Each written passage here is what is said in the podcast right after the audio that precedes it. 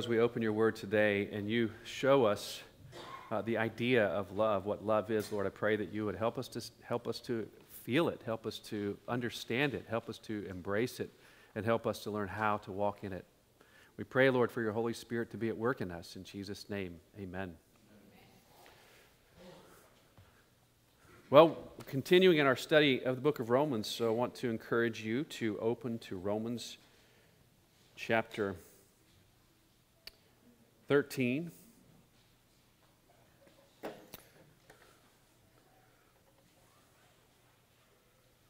Where we're going to look at verses 8 through 10. Would you please stand as we honor the reading of God's word from Romans chapter 13, 8 through 10? Owe no one anything except to love each other, for the one who loves another has fulfilled the law. For the commandments, you shall not commit adultery, you shall not murder, you shall not steal, you shall not covet, and any other commandment are summed up in this word You shall love your neighbor as yourself. Love does no wrong to a neighbor, therefore, love is the fulfilling of the law. Now, this is God's word. Would you please have a seat? Well, this morning we come to a passage that is very easy to understand and yet very hard to do. It's, of course, about loving each other. And we intuitively know this is a good thing.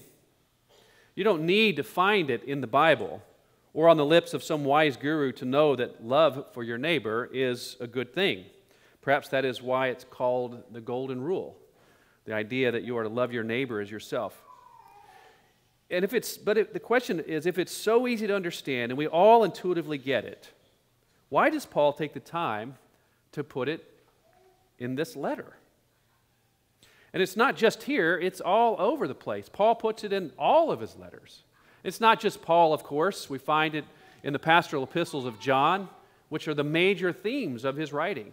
You find it in the book of Revelation. You find it in the book of James. And you find it on the lips of Jesus as he preaches on it over and over in the Gospels. So it is not a topic that is lightly spoken of. So why? Have you ever wondered why it's so often in there if we just intuitively already understand it? I mean, something about this idea must, must be important. And it must be perhaps something that we need to be reminded of. I, perhaps if we think about it, what would society would be like without this intuitive sense that you are to love each other? What would, what would we have in this world today? Uh, and perhaps the best way to understand is you would have you know, Darwin's uh, description, the survival of the fittest, each man for himself, kill or be killed. You have that idea. And so without this sense that we should love our neighbor, that's where we would be in our society. So, something about the fact that God has written this upon the conscience of every single individual that He has created has held that particular societal uh, result in check. But we have to be honest. There is this tremendous tension that we all feel. On the one hand, we know we're supposed to live this way. On the other hand, we struggle against living this way. We find lots of people, lots and lots of people that we come across every day that we just simply don't want to love. For one reason or another, we run across those people. I mean, think about how easy it is to categorize someone in the I don't want to love you box. Go to the grocery store, and the people are clogging the aisles. You go to check out, and there's a line, you know, 10 people deep, and the, and the cashier is moving at a snail's pace. Go to a restaurant, and they bring your order wrong, and they don't do anything about it. Drive on the roads. I don't even have to say what happens there.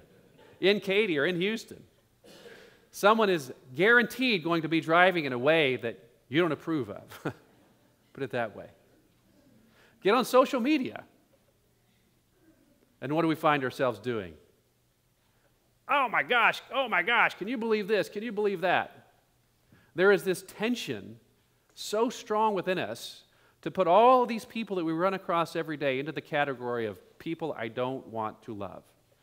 And yet at the same time, we intuitively know, because God has written on the conscience, that we are called to love each other. So I would think, in light of that tension, that it's somewhat clear of why the Paul and the other biblical writers reinforce it so often in the scriptures themselves. So frequently we find it being written. So, my question for you this morning is how are you doing with that? It's really quiet in here. Nobody wants to answer that question. What does love look like? And perhaps that's what we need to answer the question because he goes through here and talks a little bit about it. What does love look like? If we're to evaluate how we're doing in this area, we kind of need to know what it looks like to do it. So let's look at what Paul says. And he says it in verse 9. He points us to the commandments. For the commandments, you shall not commit adultery, you shall not murder, you shall not steal, you shall not covet, and any other commandment are summed up in this word you shall love your neighbor as yourself. Now, specifically, he's, he's going into the second table of the law, the second half of the Ten Commandments. I mean, there is one that's notoriously missing, the one about don't bear false witness against your neighbor. And there's actually some versions that might have that in there, although they're, they come from kind of the, the, the lesser trusted manuscripts. That's not to say that it shouldn't be there. He does tack on the whole and any other commandment. Clearly, he is talking about the commandments as a whole, specifically those have to do with your neighbor, are the way in which you are to love each other. This is what love looks like. So that's an important concept just to think about. That we are, while we know intuitively that we are to love each other, I don't think we know intuitively what that is supposed to look like. And so, Paul, of course, by talking about uh, God's Word, spells it out with specificity. We are given the law. And you could say, we need the letter of the law. Because if we don't have the letter of the law and we leave it to ourselves, well, I think we can get into a, a little bit of trouble when we get into ourselves. Uh, and we do it, of course, with all kinds of good intentions of the way we want to define what love, looks like for another person. I'll give you one example because it you know, points back on us. When I remember in, in, in 2020, uh, I think it was 2020, yeah, when the pandemic was coming about, and at one point we were trying to figure out what's the best way to handle things, and so we, we came up with a, a, a protocol for how you could come in, and one of those things was, was wearing a mask, and we put out signs everywhere that says, loving your neighbor is wearing a mask. And of course, there's all good intentions for that, but here we are taking upon ourselves this idea of this is now what love, love looks like. Now, we could debate. I know this is kind of a touchy subject. I'm not trying to poke anyone's you know, emotional pain as they remember those days because they were difficult. Uh, but the reality is, we did it because we thought it was the wise thing to do. We did it because there are experts that are saying this is what you're to do. You know, the struggle is now we realize, okay, there's experts on both sides that you could, you could point to studies in either way. You know, in other words, we don't really know absolutely if this is a good idea or a bad idea. But that's not really the point. The point is that we took it upon ourselves to redefine what love looks like. Now, maybe that one's not the best illustration because you're still struggling and arguing that, well, we should be able to do that. But when you leave it to yourself to define what love looks like, you are putting yourself under the thumb of whatever the current cultural trends for love look like. And those vary from generation to generation, from culture to culture, from continent to continent. So it's a very subjective thing that we have found ourselves in. And for example, today we find ourselves in a society that wants to define love as someone who, who not only embraces but encourages a woman who chooses to have an abortion when she doesn't feel ready for it. We are called to love each other by encouraging the promotion of pronouns that don't necessarily reflect your biological creation. We are called to, to recognize and embrace the idea of mutilating your body to change from one gender to another. That's what our society says is what love looks like. So you see, we can get in big trouble if we simply leave it to ourselves to define what it intuitively means to love each other. This is what it looks like. So we need, we need the letter of the law to be definitive and describe for us what does love look like. We need that. Otherwise, we get ourselves into trouble. And so, what does it say? Do not murder, do not commit adultery, do not steal, do not bear false witness against your neighbor, do not covet what belongs to your neighbor. We need this letter of the law. Now, let's ask another question. Well, why? Why love your neighbor? We could answer pragmatically and say, well, because it's, it's good for society. And we would be right about that. Loving your neighbor in the way prescribed does encourage a flourishing society. I mean, can you imagine just if even a family, imagine your own family where you didn't hear any cursing from one sibling to another or one spouse to another when their feelings got hurt. Imagine a family in which spouses remain faithful to one another, even as far as avoiding lustful looks at others. Can you imagine the kind of trust and intimacy they might enjoy? Can you imagine a family where members didn't steal from one another? You would never hear from another room, Who took my whatever it is? Can you imagine a family in which members didn't spin stories about their siblings when they feared getting in trouble or wanted to earn favor with mom and dad? Or when husbands didn't talk bad about their wives to other men? Or women didn't speak bad about their husbands to their mothers? Think of the level of honor and respect that others would have of your spouses. Can you imagine just a family whose members weren't jealous of the gifts of each other or the opportunities others had or the attentions others received? And as hard as it is just to imagine a single family like this, imagine what it would be like if society was like this. Certainly, society would indeed be flourishing. Loving your neighbor would be good for our world. But that's not the reason that Paul gives. He doesn't say, Love your neighbor because that will produce a flourishing society, even though it will. He says instead something different. He says,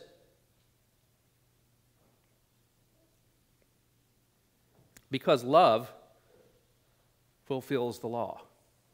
Now let's go back for just a minute and imagine why doesn't he simply say, Because this is what will cause society to flourish? Well, again, just like we're tempted to redefine or define for ourselves what loves look like, there is easy ways to define things that we should put in, into place in our world that will produce what we believe to be a flourishing society. And all kinds of philosophers over the years have tried to create those very things. What does a flourishing society look like? How do we get there? Think of all the political systems that have been proposed as a way to produce a flourishing society. Whether it's whether it's Marxism or whether it's capitalism. People have proposed these things that this is how we create a flourishing society. These have to trump all other things. I'll give you an example with the idea of capitalism and specifically Ayn Rand, for those of you who are familiar with her, her philosophy, her political philosophy. Ayn Rand was a big promoter of capitalism and the individ- as the individual's way to, to uh, pursue his own happiness because if he is doing that and creating a competitive environment, it's going to push technology ahead, it's going to push advancements ahead, and in the end, by you being self centered in your approach, it will end up resulting in a better, more advanced society. That's the argument. And do you see what's happened there? You might very well choose to follow the letter of the law because it produces a good result for you not because you love your neighbor. Therefore, when it's not going to produce a good result for you, when it's not going to end up flourishing you as an individual, well, guess what? It doesn't really matter. You don't do it. Because the idea that you have to produce a flourishing society becomes the more important motivation. You're not really doing it to love one another. You're loving one another because it ends up benefiting you. And really, what you're doing is you're just, you're just using your neighbor in that regard. You're not loving your neighbor in that regard. So we see we have to have not only a right understanding of what love looks like, we have to have an understanding of a right understanding of why we are to love each other. And Paul says it simply this. He says in verse 8 For the one who loves another has fulfilled the law. We do it to fulfill the law. Now, that's a pretty interesting statement. What exactly does that mean to fulfill the law? What does that mean to fulfill the law? Well, I think at least in part it means that the purpose of the law is to love each other. That is the purpose of the law. So, if we said in the earlier sense we need the, the letter of the law to understand how to love people, we also need to understand the spirit of the law if we're to truly love people. And if you only have the letter of the law without the spirit of the law, you can see where you can fall into the places like the Marxists and the Ayn Rands of the world. Or if you only have the spirit, was it? The only, if, you only have the, did I get that backwards?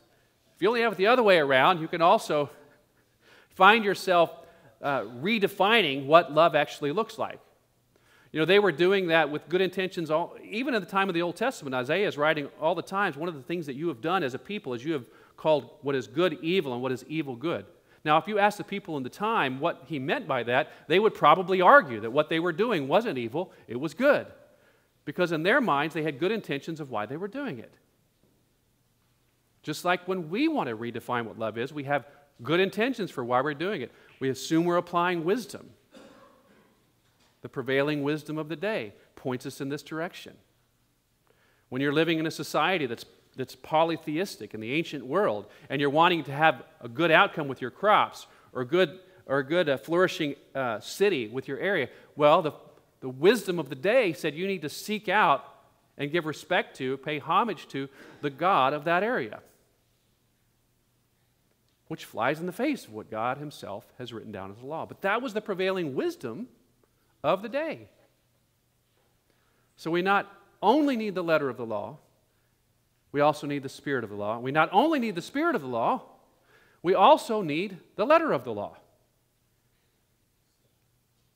Let's imagine for a minute what it would be like if this law was fulfilled. What would it be like? And I think the best way we can try to answer that question is to go back and look well, when was this law being fulfilled on the earth? Was there ever a time it was fulfilled on the earth? And you could go back, I mean, you, you, you could, but it's a very short period of time. it's right at the very beginning of, you know, the beginning of Genesis. You have the time in the Garden of Eden. Before there was any disruption of the law, before the law was broken. You had a, a place in which there was uh, something that we have not experienced. Yet a place in which the earth yielded its fruit to you. You had a place where husbands and wives had absolutely no walls or barriers between them. They are described as, as naked. The measure of intimacy that existed was so powerful that they could literally be called one flesh. You had a people who were able to walk and talk with God face to face without any fear whatsoever because there was no such thing as guilt. None.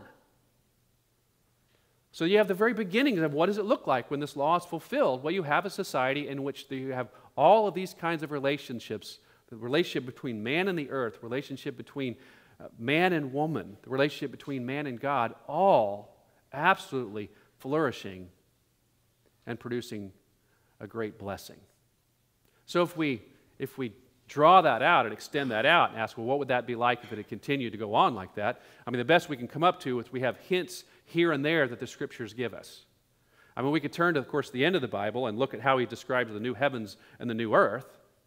And we can look at the hints that are given all, all along the way. That as, as great as we might experience our relationship with the world now, Paul describes it as groaning under the pains, just like in childbearing, waiting waiting for the sons of God to be revealed, waiting for this redemption period when the law becomes fulfilled. We have Paul describing at some places uh, what he's going through in his suffering, and as bad as it was, light and momentary, compared to the surpassing greatness of the glory that will one day be revealed. So we have this, these hints every once in a while through the scriptures of this unimaginable place that is so wonderful, that is so amazing, that is so flourishing, that is so complete. That's what it would be like if the law was fulfilled. That's what it would be like if the law was fulfilled. Now, if we translate that simply to an individual level, that's what it would be like on the societal level. But what would it be like on the individual level? If you yourself could fulfill the law, what would it be like? Well, it's good. There's an actually, that question is exactly asked to Jesus, the one with the right answer. So let's go look and how he answers that question. We find it in Luke chapter 10, starting in verse 25. He's having a conversation with an expert in the law. Uh, and it says this And behold, a lawyer stood up to put him, that is Jesus, to the test, saying, Teacher, what shall I do to inherit eternal life? He said to him, Well, what is written in the law? How do you read it? And he answered, You shall love the Lord your God with all your heart, and with all your soul, and with all your strength, and with all your mind, and your neighbor as yourself. And he said to him, You've answered correctly. Do this, and you will live. So, the answer that Jesus is giving, if you individually fulfilled the law, you would inherit eternal life. And eternal life would match the description of what we're seeing of what is it going to be like in a new heavens and a new earth, in a place where all the bad things have come untrue, all the sad things have been made right, all the joy that was once lost has been brought back. That's what it would be like. Well, the question now has is can we fulfill the law? Can we fulfill the law? Because it seems there is always some reason, some excuse that rears its ugly head as to why we can't do the thing that we are so called to do. And it is interesting, and it's good that the conversation that Jesus is having, that we just read, doesn't stop there because the expert wants to get there. He wants to be able to successfully achieve in fulfilling this law that Jesus that he has described to Jesus. Jesus says, "Do this and you will live." So he asks a very important question: If all the law, the law is summarized in the idea of loving your neighbor, he asks, "Well, who is my neighbor?" Because in his mind, he's thinking, you perhaps know what he's thinking. He's thinking of fellow Israelites who also are following God's commands. That's a pretty narrow group of people he's thinking. And perhaps those thinking, those people are easy because we don't have as many reasons not to want to love them or put them in the category of unloved persons. So Jesus tells this story. It's a story that you've probably heard before. It's the story that we would call the parable of the Good Samaritan. So let me read that to you just real quick. He, desiring to justify himself, said to Jesus, Who is my neighbor? Jesus replied, A man was going down from Jerusalem to Jericho, and he fell among robbers, who stripped him and beat him and departed, leaving him half dead. Now, by chance, a priest was going down that road, and when he saw him, he passed by on the other side. So, likewise, a Levite, when he came to the place and saw him, passed by on the other side. But a Samaritan, as he journeyed, came to where he was, and when he saw him, he had compassion. He went to him and bound up his wounds, pouring on oil and wine. Then he set him on his own animal and brought him to an inn and took care of him. And the next day he took out two denarii and gave them to the innkeeper, saying, Take care of him, and whatever more you spend, I will repay you when I come back. Which of these three, do you think, proved to be a neighbor to the man who fell among the robbers? And he said, The one who showed him mercy. And Jesus said to him, You go and do likewise. We like that story.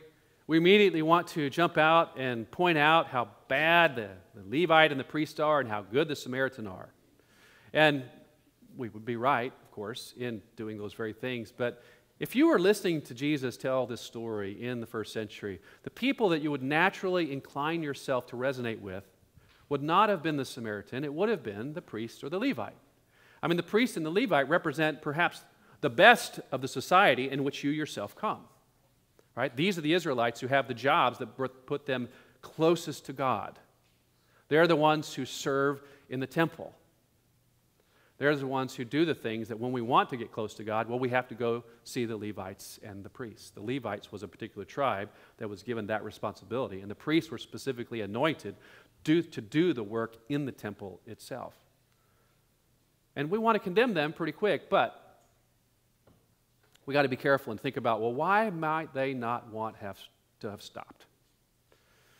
Now, he doesn't tell us the excuses they give, but we can perhaps imagine. For one, the road that they are on from this place is called Blood Pass. It was a dangerous road. It was known to be a place where uh, bandits would, would hide because there was lots of hiding places to ambush travelers on the road who were out in a kind of a remote area. And that's exactly what happened to the man who's lying in the, in the road, presumably. He's, we don't know if he's dead or alive. And so the Levite and the priest, as they go by, could be thinking to themselves, if I stop here, this could put me in danger. If I stop here, this puts me at risk.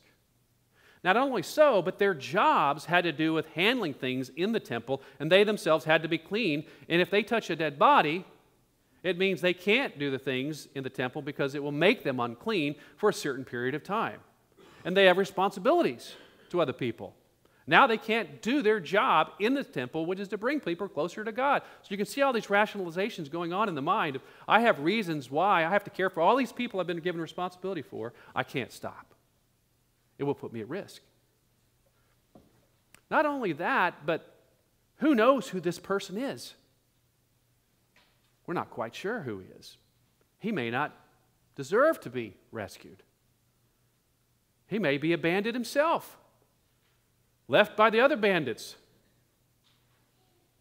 Maybe we don't want him back around robbing other people. So you can, you can see the rationalization of the reasons why, in their minds, it's a good thing not to stop. And don't these capture the reasons that we use when we don't want to love people? I'm busy. I have a schedule.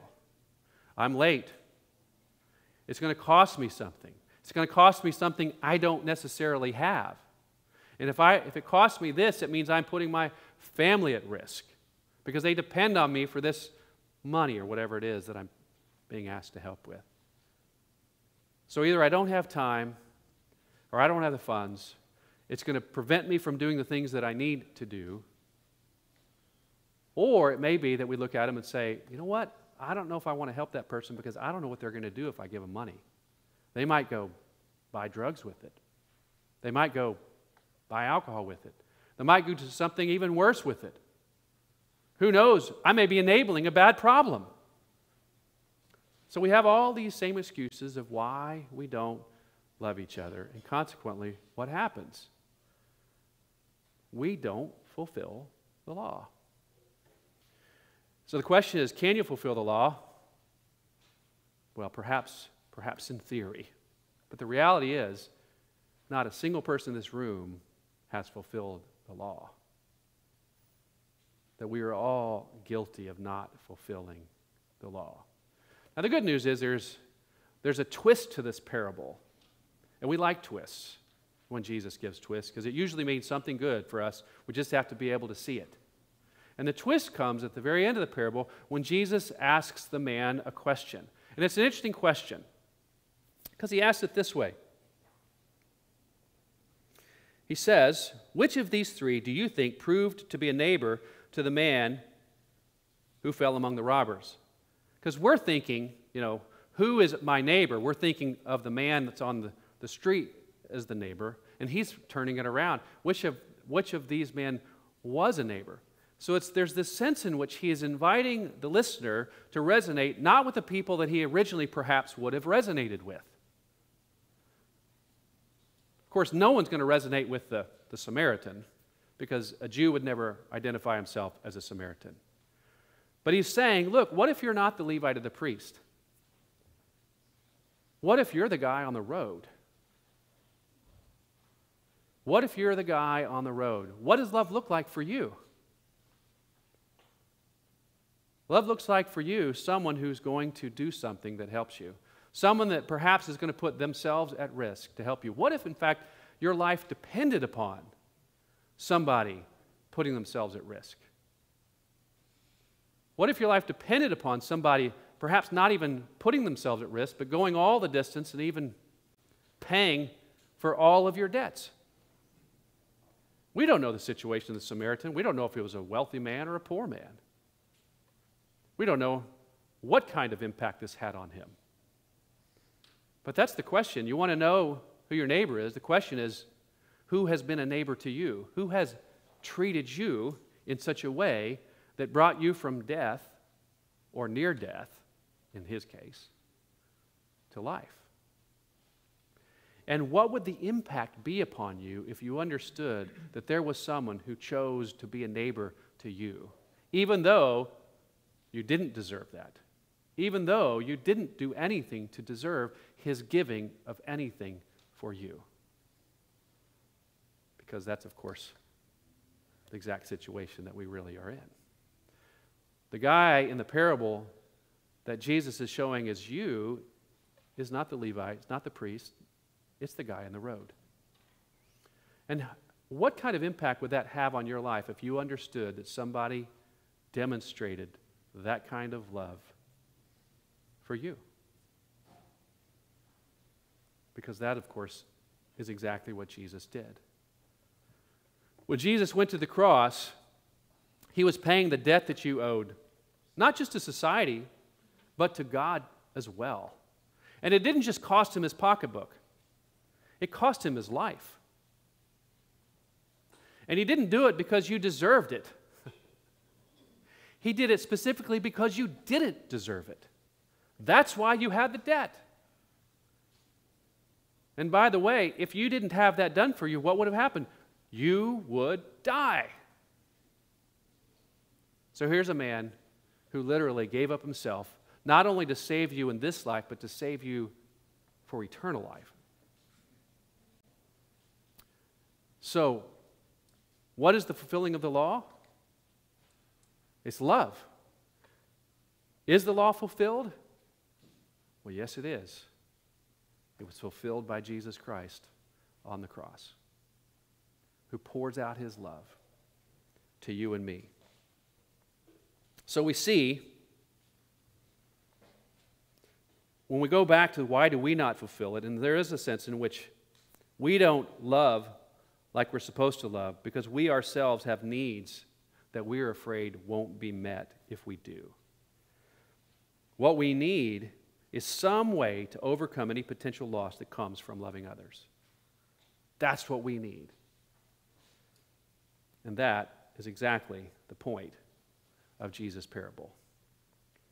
He provides you with an endless supply of love. It is interesting what he says is is let no debt remain outstanding except the debt to love one another.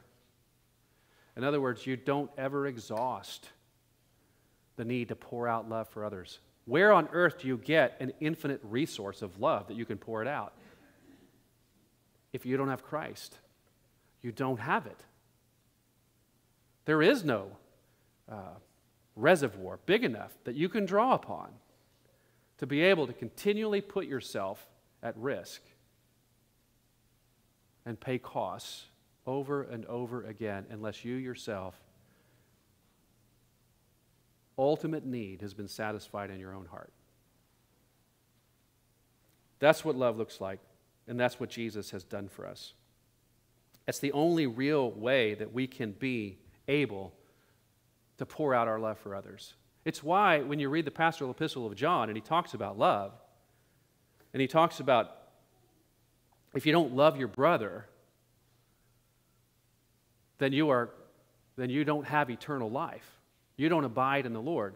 And he's not putting a condition on you, love your neighbor and then you will have eternal life. What he's saying is if you have eternal life, if you are the, the guy on the road who's been healed, guess what? You have an infinite resource of love. You are the one person who has it to give to other people.